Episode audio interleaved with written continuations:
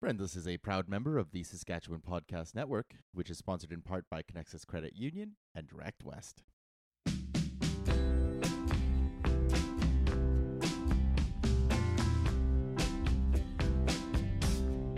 Hello there, sweeties. It's me, your old pal James Avramenko, back with a brand new episode of Friendless, the only show that teaches you how to be a better friend by losing every friend you have.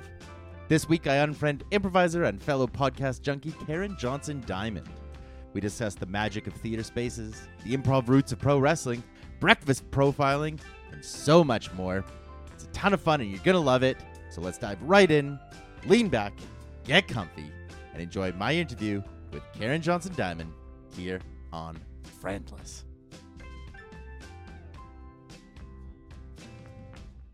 Karen Johnson Diamond. How the hell are you today? It's been it's been it's been some time. Not as long as others, but it's been some time. It it's been some time. I'd Right? like to guess it's I don't remember the last time I saw your face. Right?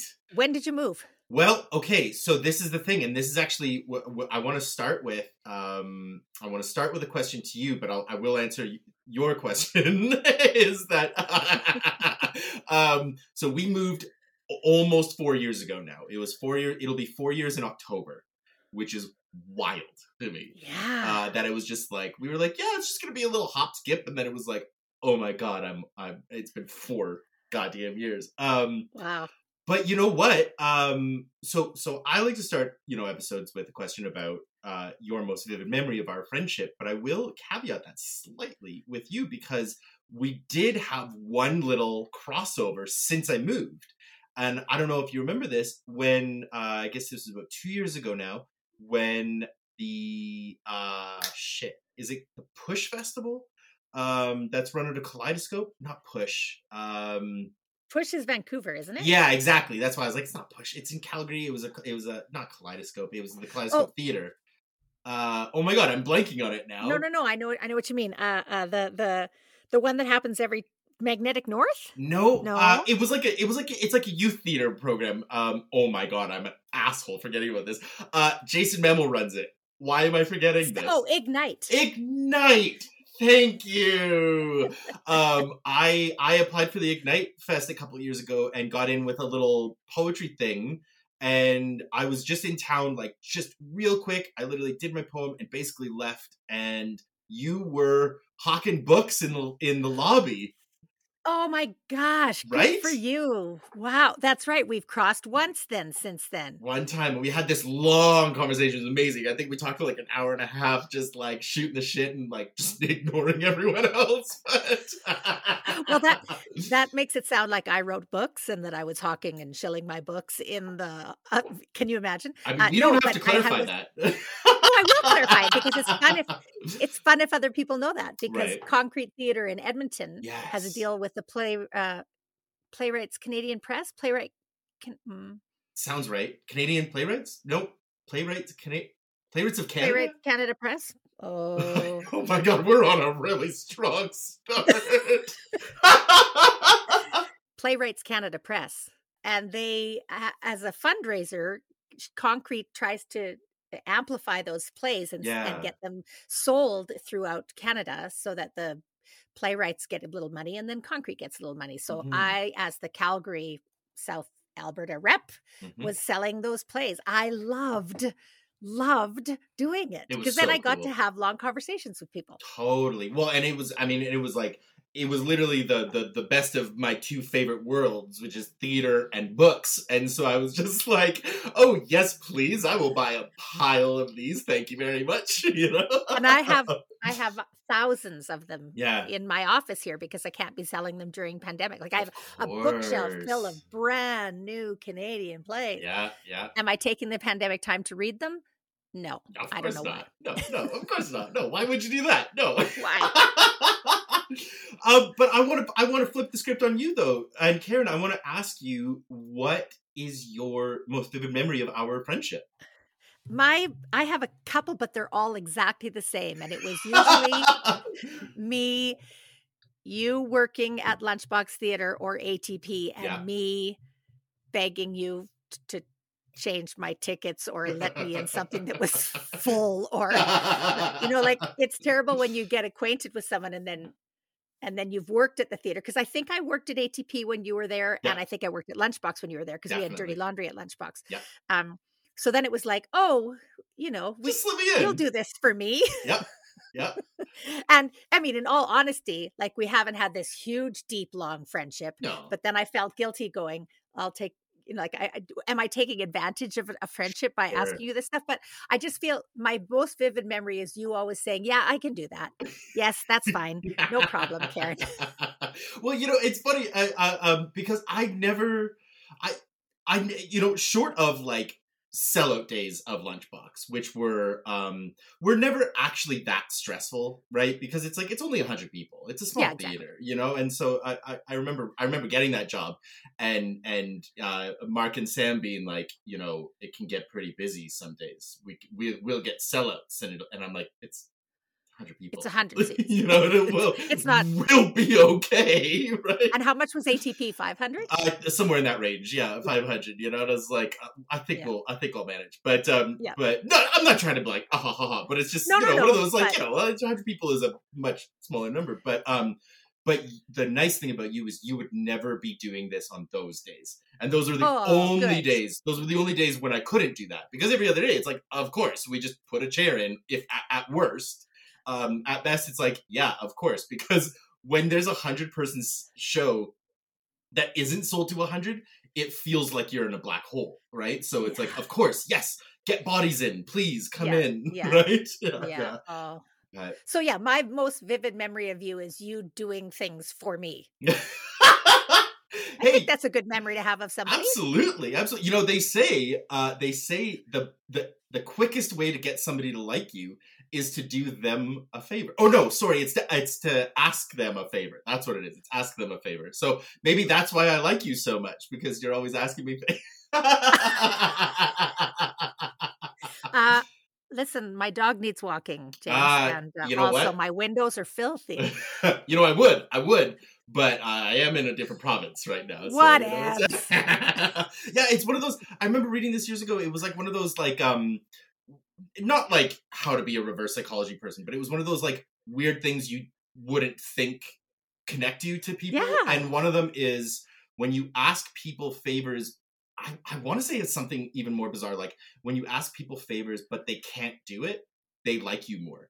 it's like this weird, yeah, yeah. It's like this weird, like levels of like, oh, they want my help, but I can't help them, so uh, they're in some position in my brain now of like, I think and they're understanding about the fact that I can't help them. See, my I would think the opposite. I would think I'm going to do a random thing for you. Yeah. Like I'm going to go above and beyond in service to you, and that you will like me more. Isn't that Right. funny? But no, you're you're right. I remember more times you doing things for me than me ever doing. I don't think I ever did anything for you and you never will. because soon we will be unfriended. right exactly and then and then that's the end of it you know but but Yeah. let's but let's um so you know we've mentioned we've mentioned you know lunchbox theater alberta theater projects um and and and this all sort of is is is two of the big theaters in the in the theater or in the in the calgary theater network um that you are very much a part of that is where we sort of met and and what i want to hear about is look okay we're only we only have an hour so i understand this is very much like a cole's nody kind of thing but um but like you have your you know your influence in so many sections of this community and Oh, and that's nice of you what i'd really like to hear about well yeah i mean it's it's it's i mean you're very much somebody who is an example of like yeah you know you you you get work but you also make work you know and that's something that's really that's always really impressive and i think that's something that's so important for for canadian artists to to do right um and so this is my like super long-winded roundabout way of sort of talk asking you about how you initially sort of let's start here how you initially started to get into theater and and what sort of drew you into that world Oh, wow. Uh, okay, there was a theater company that lived that existed in Edmonton 35 almost years ago called Small Change Theater. Jan Henderson, uh, Jan Smith, Robert Astle. I think Jan Taylor, Jan, Jan, and Robert, uh, and it was a mask and mime uh, company. They were just delicious. I had no interest, like I had no idea what I was going to do with my life. Sure. And then when I was in grade eleven, so sixteen, I suppose, my mom said, "Oh, there's this little company's coming to do a show at your high school. Let's go."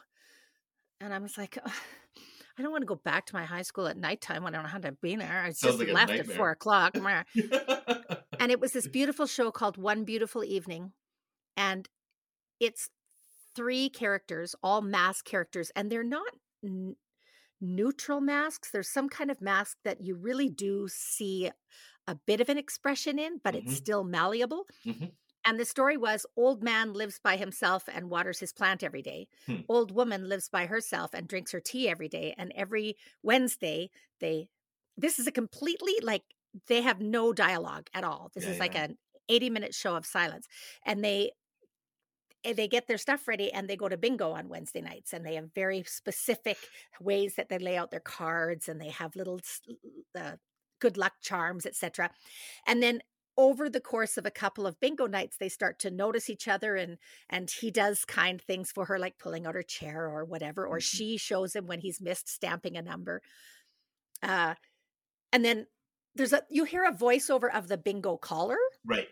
And then there's a third character that walks in and he's this tall lanky cowboy and she's all like oh but she's 80 and he's 30 but she's all like woo woo woo and the old man gets uh, like sad and jealous but then re- she's like no no no that was just Yeah. niceness you I, I really like and then in the end they um they are together in some way like he more enjoys watering his plant and she more enjoys having tea and if i remember correctly maybe he brings her a plant and she makes him tea i can't remember Mm. but i watched that show and went oh i want to do that for my life Yeah. like I had no concept. Like I've always been stupid in, in every skit, and you know, like eh, you know, uh, uh, comic class clown or whatever. But Sure. wasn't until that show. So uh, I the next year or the next semester, I signed up for every single drama class that I could, Hmm. and that was the start. And then I had a great teacher that put me in the fringe, and I ended up in a comedy troupe and. Uh, went to Red Deer College. I was the first ever graduate of Red Deer College's Theater Arts Diploma program, which they have now canceled because I was the only second year. Because they, I, I went the very first year. Like I had two years of a BA working at at Red Deer College, and then they an- announced this program. But because I had most of the first year courses already, they enrolled me as a second year. So there was like Huh. 16 first years and me. So I graduated by myself. And then I worked in Edmonton for a few years and then uh, met my husband, fell in love, moved to Calgary. And then I've been working here. I've been here 27, nah, eight years now, 28 years. And and and what's the like? What is the deal with all these colleges canceling these these like fine arts programs and these performing My arts heart programs? breaks. Is it My- like I is it, worry. I, I I worry because it's lack of enrollment. Right? a- Okay. I think it's a terrible vicious circle Mhm. in that the lack of enrollment leads to Like lower quality kind of programming kind of thing, or I like don't think so. No, I think it's that people are led to believe, or I have to back up maybe a bit that the Canadian culture or the Alberta culture is mm, doesn't yet uh, value the art of theater or music because the music program at RDC's gone too yeah. enough that students think, oh, that's something I could make a living doing, Right. and so they don't enroll in. Then the uh, schools say, oh, I'm not going to have this program then if it's such low enrollment. Mhm. So Well, it's that funny thing too of like when we have to, you know, because like being an artist is sort of the antithesis to a career. Like you're not really like I don't find that the drive to be creative is the same motivation to have a job. Um, because I think I think that Right. we I think that we get a job because we have to because we you know like in in the sense that like we need to eat and we need rent and we need clothes on our back and you know and I I have to impress my wife with flowers or you know like but like uh but the the need to be an artist is a completely different impetus it's a completely different imperative because it's it's um I find you know like like job this is maybe too reductive but it's like a job is like an isolating event, whereas art is supposed to be a connective event. It's supposed to be Oh, that something great that way to say it. Yeah. right you know it's supposed to be something that is given to someone else whereas a job takes you know because i'm taking my money and i'm taking my product productivity and da da da da and so like to to shoehorn the attitude of wanting to be an artist onto get a job get a haircut you know like you know be productive in society is it's never going to work to me you know and so it's it's kind of a tragedy that these colleges and these universities even um don't don't push like creativity more than than just Mm. like you know you know it's because it, it comes back to this thing for me like i actually don't personally think that universities should offer like should offer theater and these kinds of things. I don't think that you need a degree in theater. I think that you need experience in theater. And so it's like mm-hmm. i believe in theater schools you know what i mean? And i believe in the you know and, and i actually think i think a college level would be a better level for theater than a university because it's cheaper you know? And like if we're in an, if we're in a culture that doesn't value the the living you know the ability to live as an artist then why would i spend university level tuition right Yeah. Yeah, that yeah, I that's yeah, that you know, people will talk about what school did you go to? Oh well, if you went to this school, you're much better than someone who Yeah, went to this who school. gives and a I go, shit you know what? If you're born with it and you have the talent, you could Yeah. go to Sparrow Fart, Kentucky and take your drama degree and you'll be fine, right? that's just it right it's it's Yeah. experience it's like it's like well what what do you want to do and what can you do and what have you done you know and i don't and- think you know Here's the thing. It's never been more evident to me than during this pandemic how far down on the rung of importance it sits for bingo people other than Mayor Nenshi right exactly Uh, who's leaving so who gives yeah. a shit right or Yeah. Rachel Notley, right? Right, yeah, Uh, sure. Those two uh, uh, value it, but it's so interesting because I've yet to hear every single time our um, chief medical officer and our premier talk about what's going on in with the pandemic Mhm. it's always a list of the only way they mention arts and culture in any way is to say concerts or festivals. Yeah. And that's not to say that music isn't amazing too, but I wonder if they've stepped foot inside a lunchbox theater and been i- and being impacted by something or enjoyed something do they ha- Mhm. they have no concept. I think they have no concept. I No. hate getting political like i'm never political and we'll talk about that about facebook but it's just this like I, i've heard i think jason kenney say theater once you motherfucker. But uh, dr hinshaw is starting to sort of build in sure. theaters into her va- vocabulary but sure. um yeah well, and especially when you hear about grouping, they whenever they talk about group gatherings, they always say churches. They always say indoor gatherings at churches. Yep. It's never earned indoor gatherings at a theater. Or hockey. Because why would I? Yeah, right. Exactly. Oh yeah. Don't worry. Don't worry. We can get back to the Saddledome soon, so that we Yeah, can watch the Flames lose churches. again. you know? Yeah. so yeah that's that's bumming me out and Yeah. everybody is trying to push that message of during this pandemic what did you turn to you turn to your books you turn to Mhm. netflix you blah blah blah but Mhm. people don't make that connection to i don't think to i'm watching ben affleck on netflix to this young emerging artist in calgary Yep. could be putting on this great play for me they don't connect the dots Yeah. you're either a famous actor or author Or or you're nothing. or what Yeah. right so But it's i also don't i don't mean to speak for every albertan i just mean that the it's it the words theater or perf- or performance or Yeah. acting have come up so few times in Mhm. discussion with with people in pandemic Well, you know what though too is that uh, I, I'm more than happy to speak for the general population of Canadians in general. Is that I don't think we have a Canadian audience that actually has a understanding of theater.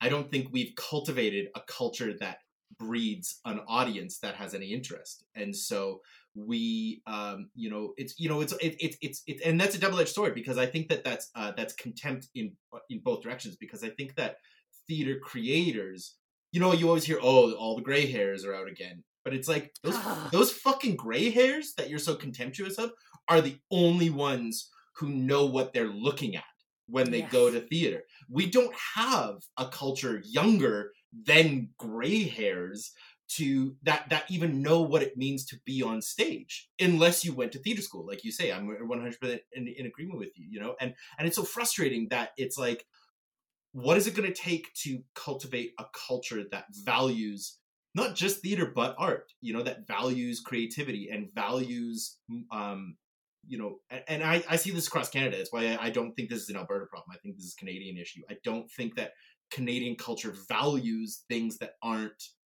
um seen as productive and we don't see art as productive. You know we're still very much a we're still very much like a labor population right? Where you know we're the lumberjack we're the miner we're the Mhm. fisherman we're the firefighter you know? It's like it's it, we're we're a things people right? You know we did a thing and here's my thing and aren't i so big tough mountain forest man right? And and and how dare you have feelings you know? Like don't you dare ever have a feeling ever you know?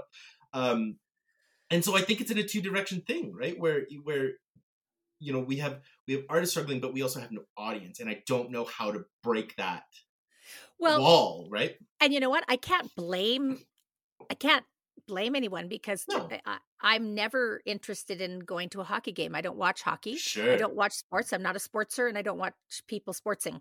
Mhm. Um, so it's it's. I just think there's a like it's it's everybody's each to their own. yes I just wish that during this time we were considering everybody's each and own and not just the m- big huge money making each and own. Exactly. Well, so this is the thing. Uh, I always see this commercial these days from Canadian Tire, and it's like, could you imagine a world without sports? Yeah, pretty Yes. unbelievable, right? Yeah. No. I know. I always go like easy, you know, but it's like I want to like where the where is the Canadian Tire campaign for like could you imagine a world without art, art? Well, you wouldn't have a fucking commercial then, you know, like it's Right. it's it, you know, and so it's like Yes! it's like Ah! you know like th- this this this attitude of like i couldn't live without sports because sports build character and sports build community and sports build confidence in children and i'm like you're literally listing all the things that arts do for us as well yes, you, thank just don't you. like them you know and and and and for some reason you you don't value it right And Jenica will tell you about this, but Quest Theater, for I don't know how many years, I worked with their artist in residency program where mm-hmm. four artists would go into a 300 student school and over the course of a week put the kids into a production of a Shakespeare play. yeah And so I could walk into a school, and by the time I walk out, there are grade one kids who can tell me the story of Midsummer Night's Dream yeah and speak uh, Shakespearean English because we don't do it in regular English. We ask them to Mhm. speak Shakespearean English. Who sometimes say, I want to read another Shakespeare, or what other Mm. stories has this guy written? Stories. And who get up on stage and express themselves. What? Like, how is that not the best freaking thing in the world? yeah yeah It's the best thing in the world. It really is, and and I- you know, and I- and I mean, I and I also like you know, I come from both sides. You know, I enjoy sports. I love sports. I I, I don't play them, but I love watching them. I I understand the I understand the community. I totally get it. Sure. I get why people like going. It's a communal thing. It's a tribal Yeah. thing. You get in your things. You're yelling. You're cheering. It's why I love pro wrestling. Pro wrestling is the best of both worlds. It's sports and theater And It's the acting, yeah. best, right? You know, it's the best thing in the whole wide world. Um, I, I honestly feel like if everybody liked pro wrestling, there would be peace on earth because it, it's the blending of both, right? It's arts and sports, you know. But but um, but it's like you know, yeah. I just can't help but feel like it's this cultural conditioning where it's like you're you're conditioned to you know because it's like you know you move to Calgary and you are told you are now a Calgary Flames fan. You're a Calgary Stampeders fan. You're Yeah. whatever, right? You know. But when you move to Calgary, you're not told you're now a theater Calgary fan or Right. you're now an ATP fan. You're not given like logo T-shirts and jerseys and and beer hats with lunchbox logos on them, right? You know. And so like part of me gets it, right? Like part of me gets why that audience isn't being cultivated, you know, because we don't have the same branding and the same messaging that the sports faculties do, you know. What if we did? What if we made those ball caps with lunchbox with the two water bottles on the side and the straws that came down? You remember? Were you working at ATP when they did the Theo Fleury story, playing with fire? Were just I, I was I was just after that, but I know it. I know the show well. So sitting in that audience, and for your listeners, it was a one man show of Theo Fleury's story of of surviving sexual assault, and it's uh, Shaun Smyth on rollerblades, I think. I think and so. he's Yeah. he's playing hockey through the whole 90 minute one person show. No, it was even longer because there was an intermission. Yeah. Either way, the whole set was made to look like the back of a hockey arena and it bled into the audience. Like they had Mm. banners in the audience and they had the flames that go up when someone gets a goal and people were cheering and I went this is it this is the perfect blend like this Yeah. It was getting people in the theater that didn't go because they were hockey fans Yes. and then a couple years ago, Darcy Evans, bless his heart, Yeah. programmed the Great Canadian Curling Club, I Mm-hmm. think it was called. Same thing. There was so many people in that audience because they were on curling teams and not because they were theater player. But like I, I've started to think we need more. Oh, and then uh, Glory was another one about the That's old right. female hockey team. Yep. Um, like I just think there needs to be more sportsing match theater. Well, that's I. I'm with you 100. percent I think that like I think that there's too much of a divide. uh, But I mean, look, you know, like we're we're an en- entirely segmented population now. Everything's segmented. Everything's isolated. Everything's you know separate from everyone else. But I I'm right there with you. I think that one of the ways we could you know, and, and it's not like you shouldn't make a six season or six show season all sports shows, but like there does need to be these more like you know somebody's got to reach out right? Somebody's got to build the bridge. If if we want that bridge if we want to grow and if we want like like somebody's gonna have to blink right? You know? And so like why not it be us? Why not make more of these connections? Why not make more of these shows? Um it doesn't have to be of the- all of them but it you know it could help right? One of the theater companies in Calgary that is long running, 15 years long, I think, and has a very stable and loyal audience is Fire Exit, right which is, um, I- don't think faith based theater company is the way to describe it, but it is stories about faith. right But it's not, it's not uh, a preaching theater. It's just a story that happens to involve somebody's faith or lack of that Right. for that matter. Um, so there's another crossover that Mhm. is, and then Evil Dead. So theater and zombies, right? Yes.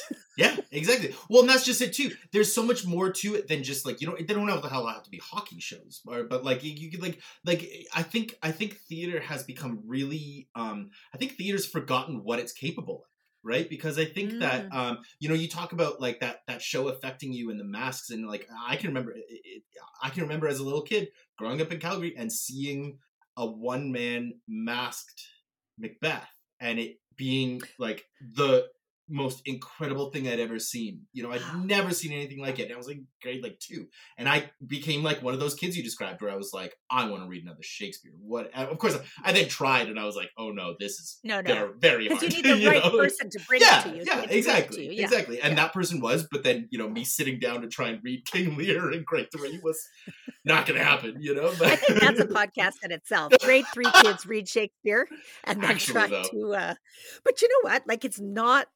It's not a bad idea. It's not. It's not. But it's like it's like it's like finding those connective tissues and finding those inroads to other, you know, like you say, you know, Evil Dead, you know, finding new connective tissue to um to bring people back to theater because um theater right now to me is um has forgotten what it is. You know, theater isn't a movie. Theater isn't um a, a, song. It isn't a, a YouTube video. You know, if you want like um I was I always use this example of like you know the big revolution in like the in the 40s and the 50s in theater was like realism right? Kitchen sink plays was look back in anger and all these things. And it was such a revelation to like see inside the living room of, of modern people right? And it was a big thing you know right? Exactly you know stella you know all that shit right? You know?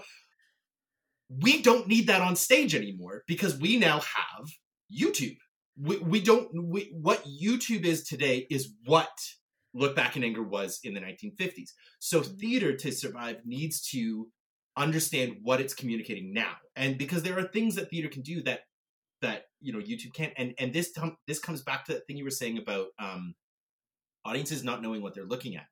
Um, because people show up to theater and they think it's a movie. So they talk and they make noise and they jeer and you know and it's like no like that's a living person in front of you, and you don't understand that because you're used to YouTube. You know, and I'm not saying this is not me like this is not me pro clutching and say YouTube is the the, the the the fall of civilization or anything. I think No, no. YouTube's an incredible platform and super useful, and TikTok's incredible. You know, but um, but theater needs to remember what it only it can do. You know. Well, and- here's the thing though.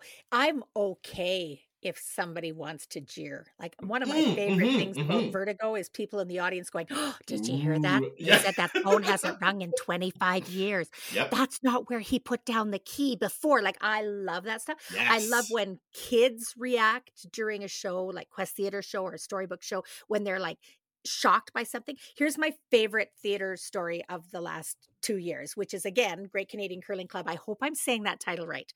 Um, the Darcy Evans show that he programmed uh, has. I don't know if you had a chance to see it. I'm not sure. Oh, I didn't know. uh, new new Canadians have joined a curling club, and a Hmm. crankety old man played by Duval Lang is is their coach.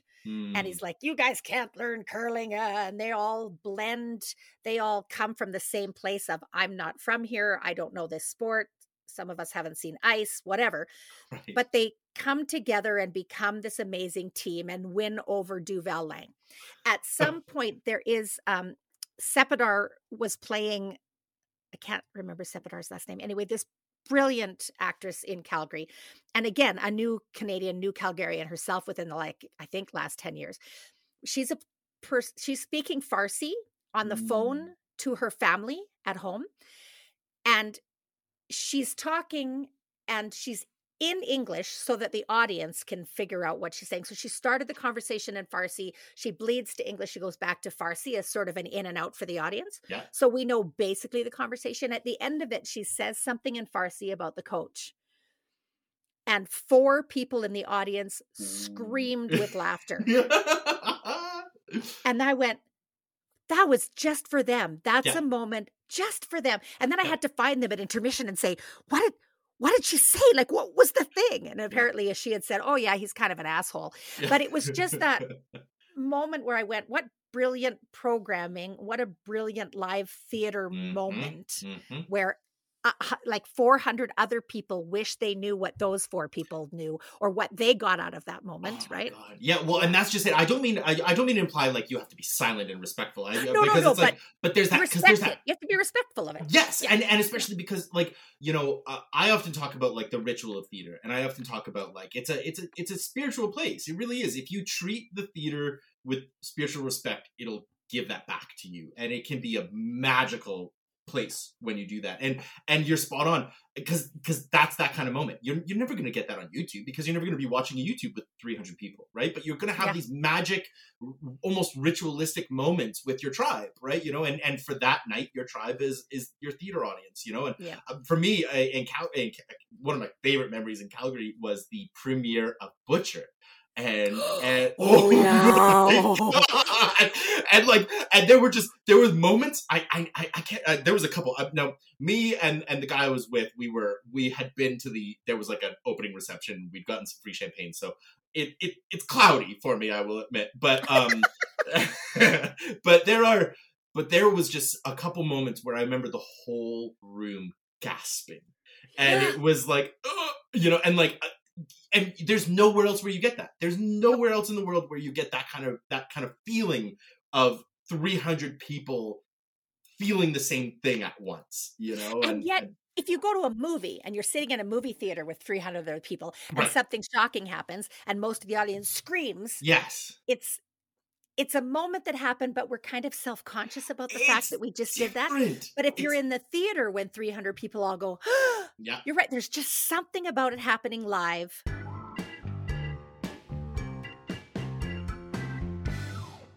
during the pandemic I, and i realize you were doing this pre- previous but but um but these are these are some of your ongoing projects at the moment has been two uh podcasts that you've been doing. Um one with with your son as a co-host uh which is the the breakfast dish. Mhm. and then the other one is okay let me try and get this one right. Bridging the gap between generations who assume things about each other. You got it perfect. yes i read it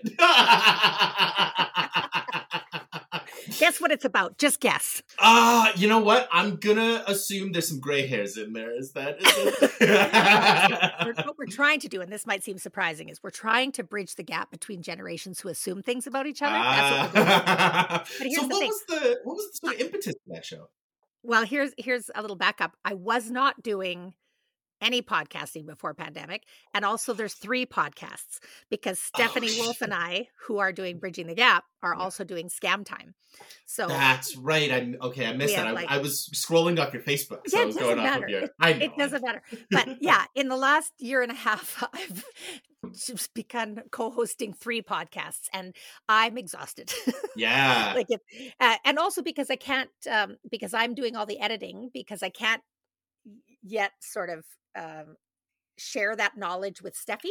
sure. So Ke- Griff and I take turns uh, editing the breakfast dish, but with the other two, it's me. So I'm desperately behind right now, and I admit it. But what, the impetus was was during the last. T- here's the thing. It's okay. I'm going to try to tell this story short. About 11 years ago, my stepfather died, Hmm. and my mother and I went out and did this sort of extras background gig. And it was the worst gig we've ever done in our lives. And I was trying to sort of remove her from the grief of losing her husband. And we went out and did this horrible, horrible job. And I got back from this horrible job and I fell into the worst depression. Like I would not get out of bed for three weeks. Yeah. And then Trevor Lee said to me one day, Well, we should go for coffee and play Scrabble. You know, like let's not play online, let's play live. So I dragged my ass out of bed. It was November, went and played Scrabble and went, Oh, this is what I needed. I needed this so bad.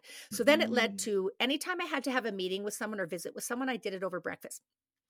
So then I started to take pictures of the people I had breakfast with. And then that became on Facebook the breakfast series. That's where is I know it from. Yeah. Yeah. Okay. me taking pictures of people I had breakfast with and then talking about who they were on Facebook so that the general broad of other people might know them and what they do. Because Yeah. somebody said to me, well, my fight choreography, and I'm like, I didn't know you were a fight choreographer. I got to tell people about that because people need fight choreographers, whatever. Yeah. Yeah. Uh, but then in stay away from each other times, we can't go to restaurants. So Mhm. uh, I was we're just looking for a way to sort of keep that going. And Griff Griff was uh, asked by Verb Theater, Jamie Dunstan at Verb Theater, if she, if he had anything to offer to the Blue Light Festival, which was their online festival that was already programmed long before any germs arrived. Right. Um, so we said, well, what about this? So we did the Blue Light Breakfast series for four months, interviewing all the people that were doing their show for the Blue Light Festival. Right. So then it morphed into the breakfast dish, which is it's stay away from each other times, but people are presenting art.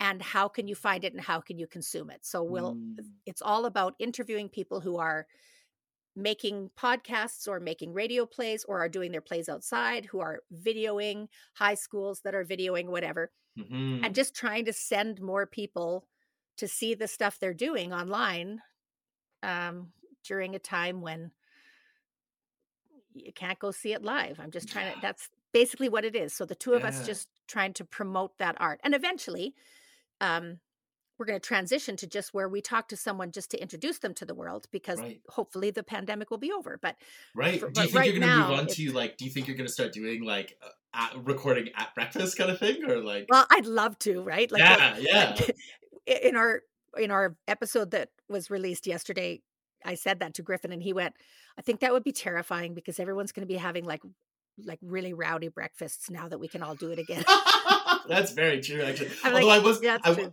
I was also thinking like, as soon as I said it, I was like, that's such a cool setup. I'll never be able to listen to it though because I have really bad misophonia. So, our, or uh, yeah, I think it's called misophonia, where it's like I get really bad like, just like m- mouth sounds really bother me. Oh, yeah. Right. You know that like the glottal stuff and like the clinks and the chews and the like oh yeah if, if, no. if somebody's mouth is too juicy, I, I like I have to turn it off, you know, because I'll hear it all. I can hear like the back of their throat working, you know. that's the name of your autobiography if someone's mouth is too juicy i turn it off the james Avramenko story I'm like the opposite of those ASMR videos. I'm like, oh God, get away from me! i was Don't, just to say you i know? yeah. only just learned what asmr was like Right. three months ago yeah, Oh. yeah, yeah. It's a whole, it's a whole cottage industry. People are Yeah. into it, and I think those people are perverts.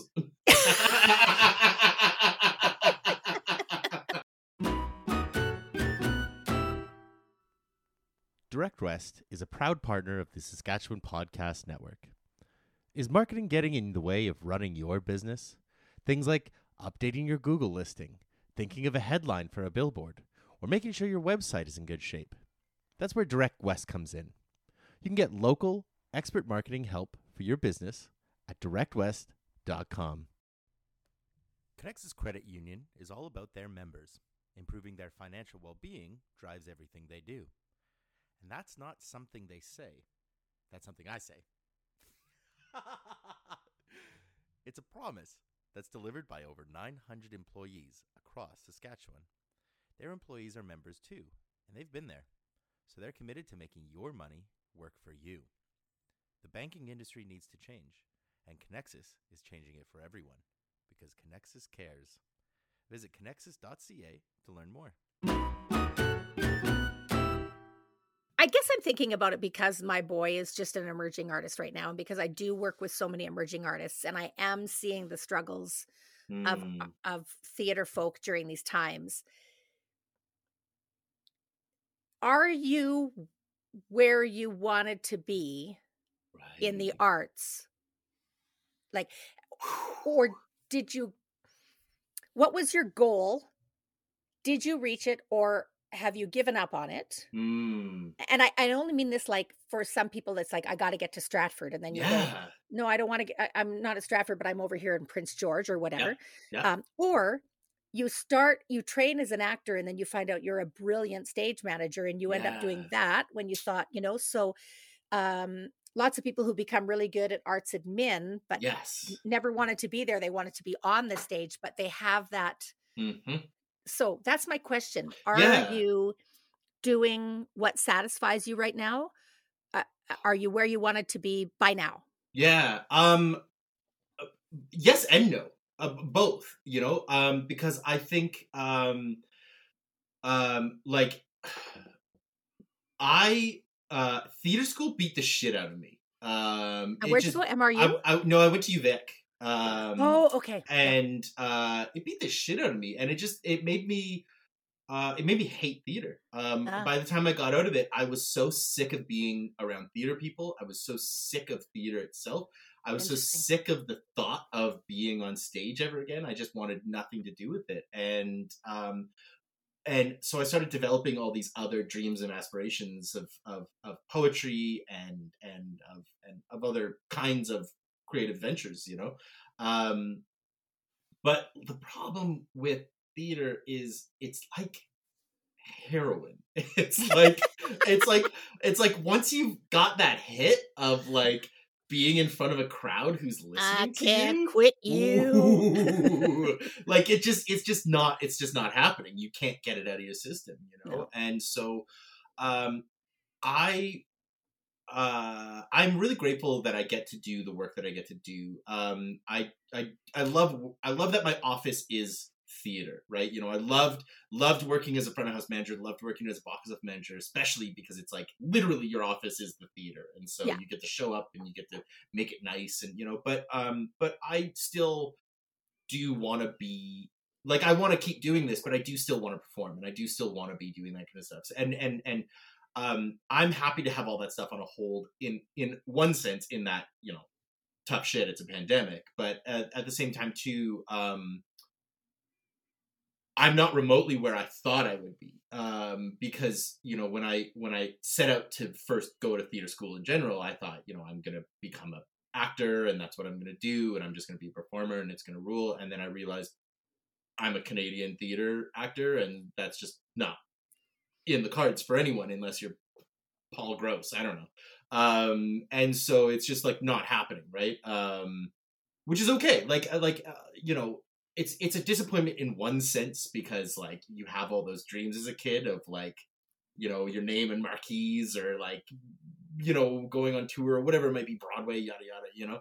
Um but at the same time too it's not a disappointment because i like where i am at and i like Yeah, the art that i've done right exactly you know it's a, it's it's a matter of like it's a matter of finding that balance between like you know still maintaining not like not necessarily like the same dream but that to me what it's become now is uh, for me, the dream is just to be able to keep being creative, right? Is Yeah. just to be able to maintain a creative life and to be able to eat and sleep comfortably and you know have have clothes on my back and still be able to be creative every day. That's that's more important to me. I don't need you know I don't I I- don't I don't particularly want to be like uh like it, when I was a kid it used to be like you've got to be a celebrity to be a success, right? You've got to be a Mhm, movie mhm. star to be a success. And I don't I don't particularly want any form of like wide scale fame because I think that especially nowadays, I think that the the social contract of fame isn't worth it. I don't think the trade offs are, are worth the, the the downsides, you know. Um uh, so I wouldn't particularly want that um, that kind of life, but I would, yeah, like I say, I'd still like to just, I just like to continue to be creative and still be able to eat, which, which I, I don't, I don't know. Like right now, I'm lucky enough to be able to say I can because you know I'm the, I'm the uh, creative administrator at, at at the Saskatchewan Playwright Center, and so like I'm really lucky to to have a creative administrative job, you know. Um, so it's a bit of both, but uh, long term, yeah, that's a tough one too, right? Because then it's like that's where I'm at right now, and I try my best not to live too far in the future because it's sort of useless because who the fuck knows what's coming, you know? I love that we have other things we can do, Yes, right? Like I love um that's the one thing holy cow have I learned over the last 16 months is I am not my job. Like I. I have an identity that isn't just trying to get work. that's just it, right? That's exactly it, right? You know, and yeah. and so yeah, you know, yeah, it's that thing of like it's just that finding that balance of just being satisfied, you know, and and so on the flip side too, like so to sort of like wrap this question up because I feel like I'm long-windedly going off, but it's like the other part of it is like, you know, the dreams that I adapted, right? Where I was like, okay, I'm not gonna be an actor, cool. I'm gonna, you know, be a poet. And and then I my problem is that I'm constantly latching on to performers and inspirations who are far more successful than I have the uh not capacity, but it's like then I then I um I don't know what the right word for it is, but it's like they they're more successful than I'm able to manifest, you know? And so it's like um I then feel disappointed when I don't hit their milestones. Um, and I think that that's something that happens a lot to a lot of people is they think Oh, right, you know, of course. right they think you know you know if my first movie isn't citizen kane then i'm not a good director. Or if my first if my first if my first album isn't you know whatever the fuck debut album then i'm a bad musician and all those kinds of things. And so i've had to really come to peace with that where it's like you know i have published two collections of poetry for myself and i'm not like a renowned poet but who gives a fuck because Right? You're it, you know? published. You're Yeah, a published right? poet. So- yeah. so it's yeah so it's that it's that finding that balance between like that like um that that culture of you're only good based on how much money you make right uh, right because that's what all this is Oh. right is you're only the best poet if you've sold the most books and it's like what the fuck are you talking Well, about And I am married to a man who calls himself, like literally in his business, calls himself the screaming capitalist. He's a financial planner. So for him, that's like totally you're you're gonna go do a day on set for two hundred and fifty dollars, Karen. What are you doing? You know, Yeah. I'm just like, well, yeah, no, I get that. And it's funny, but what's great is he used to be an actor. So he gets my passion and Mhm, obsession with the creative arts. mhm. Uh, but he also teaches me how to save the money I don't make. So Right. it's well that's the other fun part is that it's like you know i yeah they always you always see it on social media and stuff where they're like you know the best way to like deal with anxiety is like meditate and be cool and be calm and it's like no i just need to get paid so that i can fucking survive you know what's gonna be good for my generation's mental health fucking pay us you know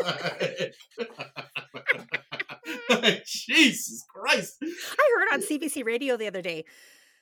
uh, Some I, I want to go back and find it in the archives because this wonderful woman was talking about a book she wrote called "Adulting Is Hard, Get Over It" or something. I can't remember. Mm, mhm. But what she said is when minimum wage was first created after the Mhm. depression, that minimum wage was meant to support a man, a wife, and a child. exactly And now It was minimum for a family. Yeah. And if if if you're lucky, if you're lucky, it's that thing. I read this thing the other day where you know somebody kind of it was like a tweet story or something like that where they were like, yeah, my my aunt was talking about how in the '60s she bought a starter home for fifty thousand dollars and now it's worth five hundred. And why don't you just buy a starter home for fifty thousand? And and and and the work it, the work it takes to explain that there are no starter homes anymore because those starter homes are now five hundred thousand dollars. You Oh yeah. fuck, you know. So it's like, duh. Oh, yeah, you know, like Yeah. because for some reason we no longer want people to have homes and careers, and we just want Yeah. them to be debt factories, right? You know, I want to honestly- buy this book so I can give it to my son and my niece and go, it's okay. Other people understand how hard it is right now. for yeah, You know, yeah, Like we get it. We get that it's different world. Yeah. Well, that's just it, right? Is that it's just like it's a different, you know, and like and and that's that, that doubles back to why I I don't think creative people should do things like go to university and stuff because I think that that puts them in an insurmountable debt hole that Yeah. not actually as useful as they're being told that it is, right? You know, the whole get a degree to fall back on. You can't fall back. Fall back on what? So I can be the, you know, the manager of Kinko's and you can fucking hate me, you know, like, right? Like, you know. you know, so you can shit on me for being the man, you know, the assistant Okay. manager of McDonald's, right? Like, Really quick, three Joe jobs you did that weren't creative. I was a dishwasher, I was a phone salesman, and then I was a gas. I was a gas gas monkey, gas pump, gas, Gas pump. pump jockey. Yeah, nice. yeah. Also, actually, my favorite job of all time. I was a custodian at the Tuscany Club Community Center, and I used to drive the Zamboni in the wintertime. Yeah, yeah. See, That was a great. fun job. That was a fun job. I used to, yeah, to this day I call myself a retired Zamboni driver. That's the byline of your autobiography. The brackets. Exactly, exactly, right? Yeah.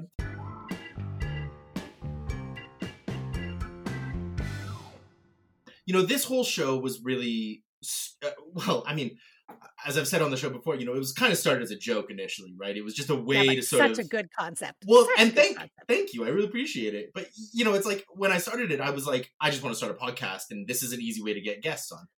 But it's really, especially in the last year and a half, it's really grown into much more of an exploration of like, what even is a friend? What does it mean to be a friend, right? And and like, have I been one? You know, like, and and how do you answer that? Um, so to sort of round out the show, um, let's get real heady with it. And I'd like to ask you, and I want to ask you a, a bit of a, a double header, a little two parter of to you, what does it mean to be a good friend? And then, as a bit of a follow up with that, what do you think it takes in this world of ours to be a good friend? Uh, okay, I'm going to back up and just talk about the definition of friends because you and I consider ourselves friends, Mm-hmm. although we don't have a gigantic history with each other, but we are humans who respect each other that exist together in the same world and have our paths cross and we have some of the same interests. And so f- for me, I prefer to think of you as a friend rather than somebody I know from the theater or yeah, an acquaintance, right? Because if you were an asshole, I wouldn't want to hang out with you. And the opposite of asshole is friend. That's what I've decided. That's my I question. But- love it. Um, the for me, over the last number of years, and I have the benefit of being mid 50s and giving way less shits about what people think anymore, although I still do sometimes. But for me, it's um if you talk to me the same way you talk about me. So if you and if you leave a conversation with me and then go talk about me, what's that thing that came across Facebook, which was live your life so that you wouldn't mind selling your talking parrot to the neighbor or something like that? That's such a good Like, one. It's to me, it's just about Kevin's step Kevin's mom, my husband's late mother, used to say she had the phrase. The phrase was, "Oh, really?" And I've tried to make my life about, "Oh, really?" Because there's so many disagreements in life, and you think this religion, and you think this world, and you think this rule, and I would say, well, I'm not going to stop breastfeeding my kid till four months. That's when he gets pablum, which was totally different than what she did. And she went, Oh, really?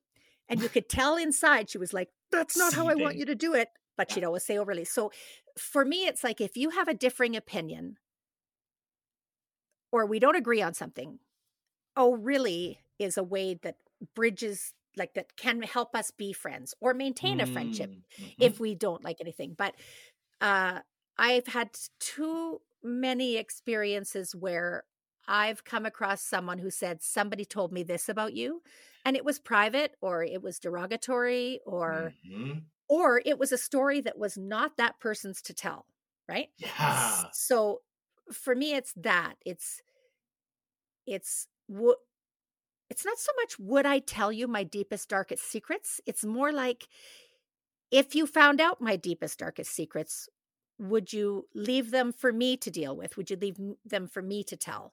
Yeah. so so oh if that's beautiful. Yeah if you're if you're talking smack i mean it's a general thing that people need to bitch about or whatever they go oh my gosh Sure. i've got this friend who says that blah blah blah. Sure. Uh, i'm okay I, I like i don't mind generalities if you can be vague i suppose because Mhm. everyone needs that that's an urge to complain or whatever but um i don't know how many times in the calgary theater community i've heard did you hear what happened to name? Uh-huh. And my answer over the last 10 years has been do i need to? Or- do i want to yeah. Like is this something that's going to help my relationship with that person or hinder it? Yeah and also it just reminds the person saying it to me is is it your story to tell? Yeah. Right? So that's there's also a there's a reductive statement of talk shit get hit. Yeah. Oh yeah. Yeah yeah. And i mean But- here i am generally talking shit about people who talk shit but in a general way sure. if you're going to walk up to someone and say i heard this about karen johnson diamond don't tell Mm, anybody because it's mm. bad. I can't feel a friendship.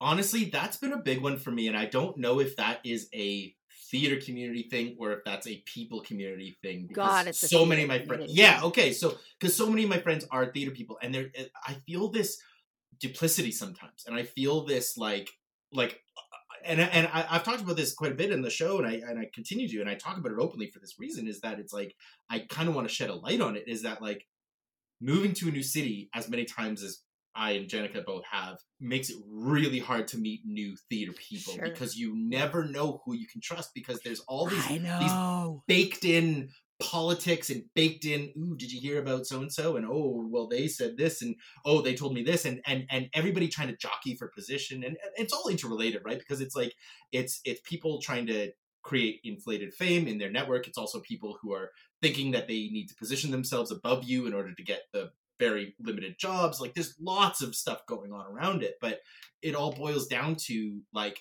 my inability to trust people because they very quickly demonstrate that they're untrustworthy you know and and Well, when I moved to Calgary, I knew nobody except Barb Gates Wilson and my husband. And my husband was Mm. best friends with Chris Hunt.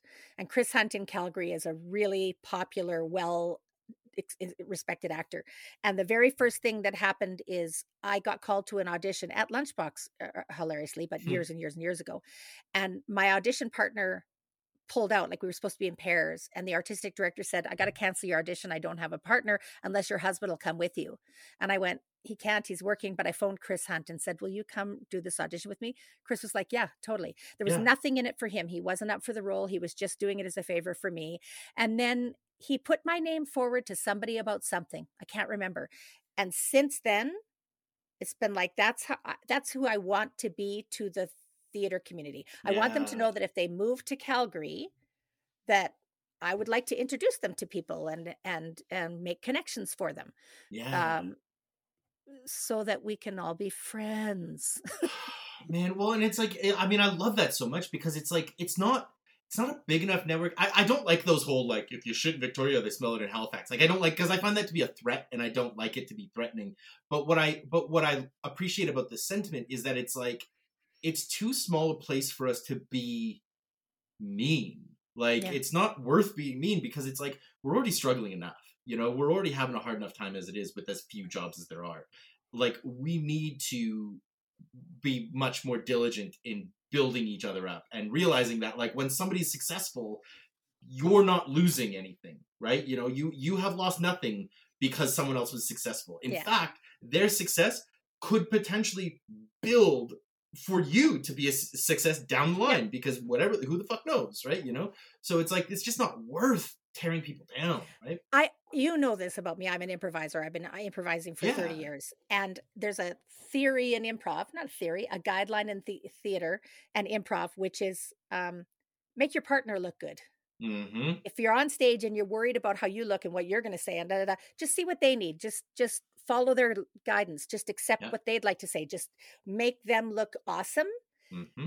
Holy shit, is that a great way to live your life? It's Yeah. a if, we'd all been doing that during the pandemic, like what do you need? Not what do I need? Yeah. Or how do I feel? It's what do you need and what can I do for you right now? And it, Is and isn't that would have made things so much better. And isn't that the heart? Like that's the heart of yes and. Like everybody knows yes and, but it's but they don't even but they don't understand what that means. Is you accepting the other person's offer Yeah. and then building on it. Yeah, right? you give know? they gave you a gift of an idea and you add something to their gift. And so exactly. yeah, if what it takes to be a friend is to uh, accept my gifts, but also gift me back. How about that? Yeah. You know, it's funny that you mentioned that improv because that's also a, a thing in pro wrestling. It's a whole thing about like the whole point about building to a match is you don't you want to make your opponent look as good as possible because if you if you don't sell his moves or if you don't like show him as a threat if you're like oh you're a weak guy i'm gonna beat you so easy and then you beat him who cares but if you if you say oh my god you're the scariest guy alive i'm gonna have such a hard time beating you this is gonna be incredible you're such a good fighter you're so tough and then when he fights you you take all his moves and you're like oh my god you're so strong this is so tough and then you win Yeah. now you're the champion right you know now it's you've actually overcome something right And You also- so He let you win because Well, that's part of the show. it's, it's the dance right it's, you know it's the let you win. What do you Yeah. need? What do I need? How can we make each other look great? That's and then you all win, right? Yep. You know, and then yeah. Yeah. Karen, oh man, you are fabulous. Aw, um, this is this has just been wonderful. You know, I I you know you you you did mention it, and and and and I hate to like reiterate it like it's some big thing, but it's like you're right. Like we don't have this like history of friendship, and we don't have these like years to draw from. Yeah, but exactly. what's but what's magic about you as as who I consider a friend is that it doesn't feel like that's ever been needed. You know, it it feels like exactly. we met each other and I adored you and I always have and and and you know and I just yeah you know you know seeing the work you're doing and and obviously it's you know not in person but what is and and, and it's just like it's so inspirational and it's so it's just so wonderful to see you and and the joy you bring to the world and we share and, the like, same work, loves you and the same community and and i'm thrilled that you're in my world even though you're about to separate me from part of your world but well, it's only one chunk. We still got other Exactly. stuff, right? Yeah, we'll we'll we'll find each other now that I found It'll your podcast, I, I listen to Kelsey and I listened to Dave Smith and I oh, listened to Jeffrey. Like I just, Yeah. I'm really in love with it now. Yeah, it's great. Thank you. Thank you. Yeah. Well, you're going to be on it, but you're not going to be on it until we do one last thing, and that is okay, here we go. Karen Johnson Diamond, we are no longer Facebook friends. Oh, oh, I felt that.